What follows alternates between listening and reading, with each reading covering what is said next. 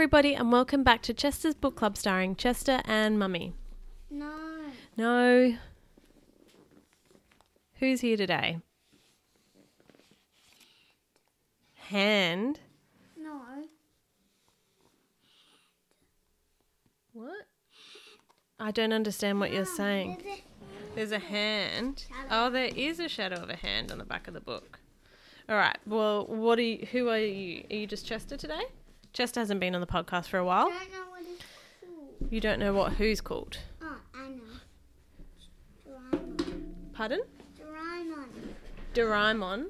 Ah, Doraemon. That's one of my favorite characters from Japan. Well, welcome, Doraemon. You're so cute. It's so nice to have you here. So, what book are we reading today? Oh, you don't actually know, do you? It is called Ah, there's a skeleton inside you. Josiah, who's five, and Miriam, who's three, emailed us and requested this book. I think it's one of their favorites. And I think it sounds pretty funny. Ah, there's a skeleton inside you. And it's by Idan Ben-Barak and Julian Frost. And Chester is still playing with a pen, if that you can hear a clicking noise. Okay. Quog and Ort are on their way to Kevin's birthday party. Unfortunately, there's been a slight detour. Don't worry, Ort. I'll fix the ship and we'll be on our way in no time, just as soon as you open the door. I can't open doors. I'm a gas cloud. Can you stop doing that, please? So I think the um, I think Ort. Oh no, Ort must be the gas cloud. Quog must be an alien, I think. Anyway, it looks like they're going to need a hand. It's just that us blobs aren't very good with door handles. Oh, he's a blob, not a dinosaur, uh, not an alien. Turn the page to help Quog and Ort open the spaceship door. Huh. Oh, good. The door opened by itself. I don't think so, Quog. Look, someone is reading this book. Give Quog and Ort a wave. You going to wave to them? Wow, you have hands! I think hands might be useful for fixing the spaceship. Great idea. I'm going to grow some. Pop! Hey, watch it! He's grown some hands and they've popped Ort the gas bubble. Now it's time for Quog to fix the ship so they can get to the party. First, Quog needs to push the engine down the hill with her new hand. Your hands look kind of floppy. She seems to be having some trouble though. Shall we show her how? Give the page a push right here. Good push. That was a good push. How come your hand isn't floppy? Let's show Quog and Ort what's inside your hand that keeps it straight. Place your right hand here. That's your left hand. Place your right hand here for a second or two, and Ort can see inside it. Oh, Ort is going to x ray your hand. Line it up properly. Right, one, two, three. Let's see. Wow, those are your bones. Oh, ah, there's a skeleton inside you. Those are your bones. They keep your body nice and straight. In that case, I'm going to grow some bones too, says Quog. Bones give your body structure and help you move. Without bones, you'd be like jelly. They work. Well done. Now Quog needs to lift the engine into place. She seems to be having some trouble though. Shall we show her how? Lift this book up above your head. Oh, that's very high above your head. That's how you do it. That's how you lift.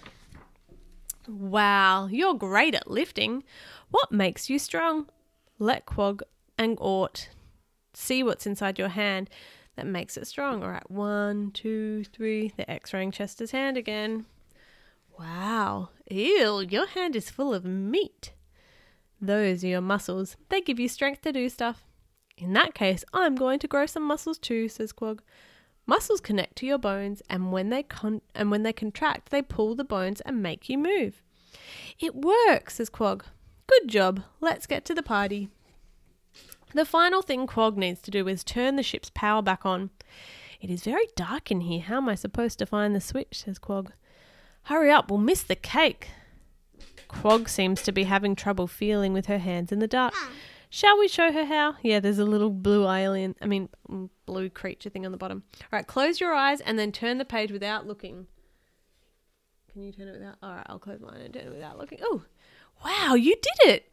How did your hand feel what you were doing even though you couldn't see? Let's show Quog and Ort what's inside your hand that lets you feel things. Scan your hand again, Chester. Scanning, scanning, scanning, scan complete. Those are your nerves. They let your hands feel what you're touching. Weird, your hand is full of strings. But in that case, I'm going to grow some nerves too, says Quog. Quog. Nerves send messages to your brain telling it about things like shape, texture, and temperature. I found the switch. Nice work. The engine is attached to the spaceship, the power is on, and Quog and Ort are ready to blast off to Kevin's birthday party. Thanks for all your help, says Ort. These new hands will make steering a lot easier. Give me a high five. Away they go. Hey Quog, what shall we give Kevin for his birthday? I have an idea. What have they given him for his birthday? A hug with his hands. Ah, that's a nice present because he grew the arms. Well, that was a really interesting book. Did you learn what's inside your body, Chester? You didn't. You didn't learn anything. That there are bones and muscles and nerves.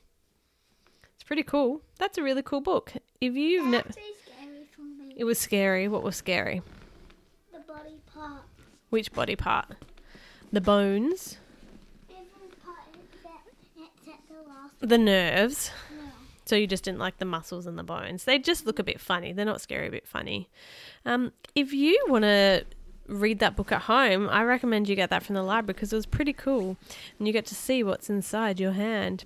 Right. Well, thanks for the recommendation, Josiah and Miriam. We hope you enjoyed listening to us read the book.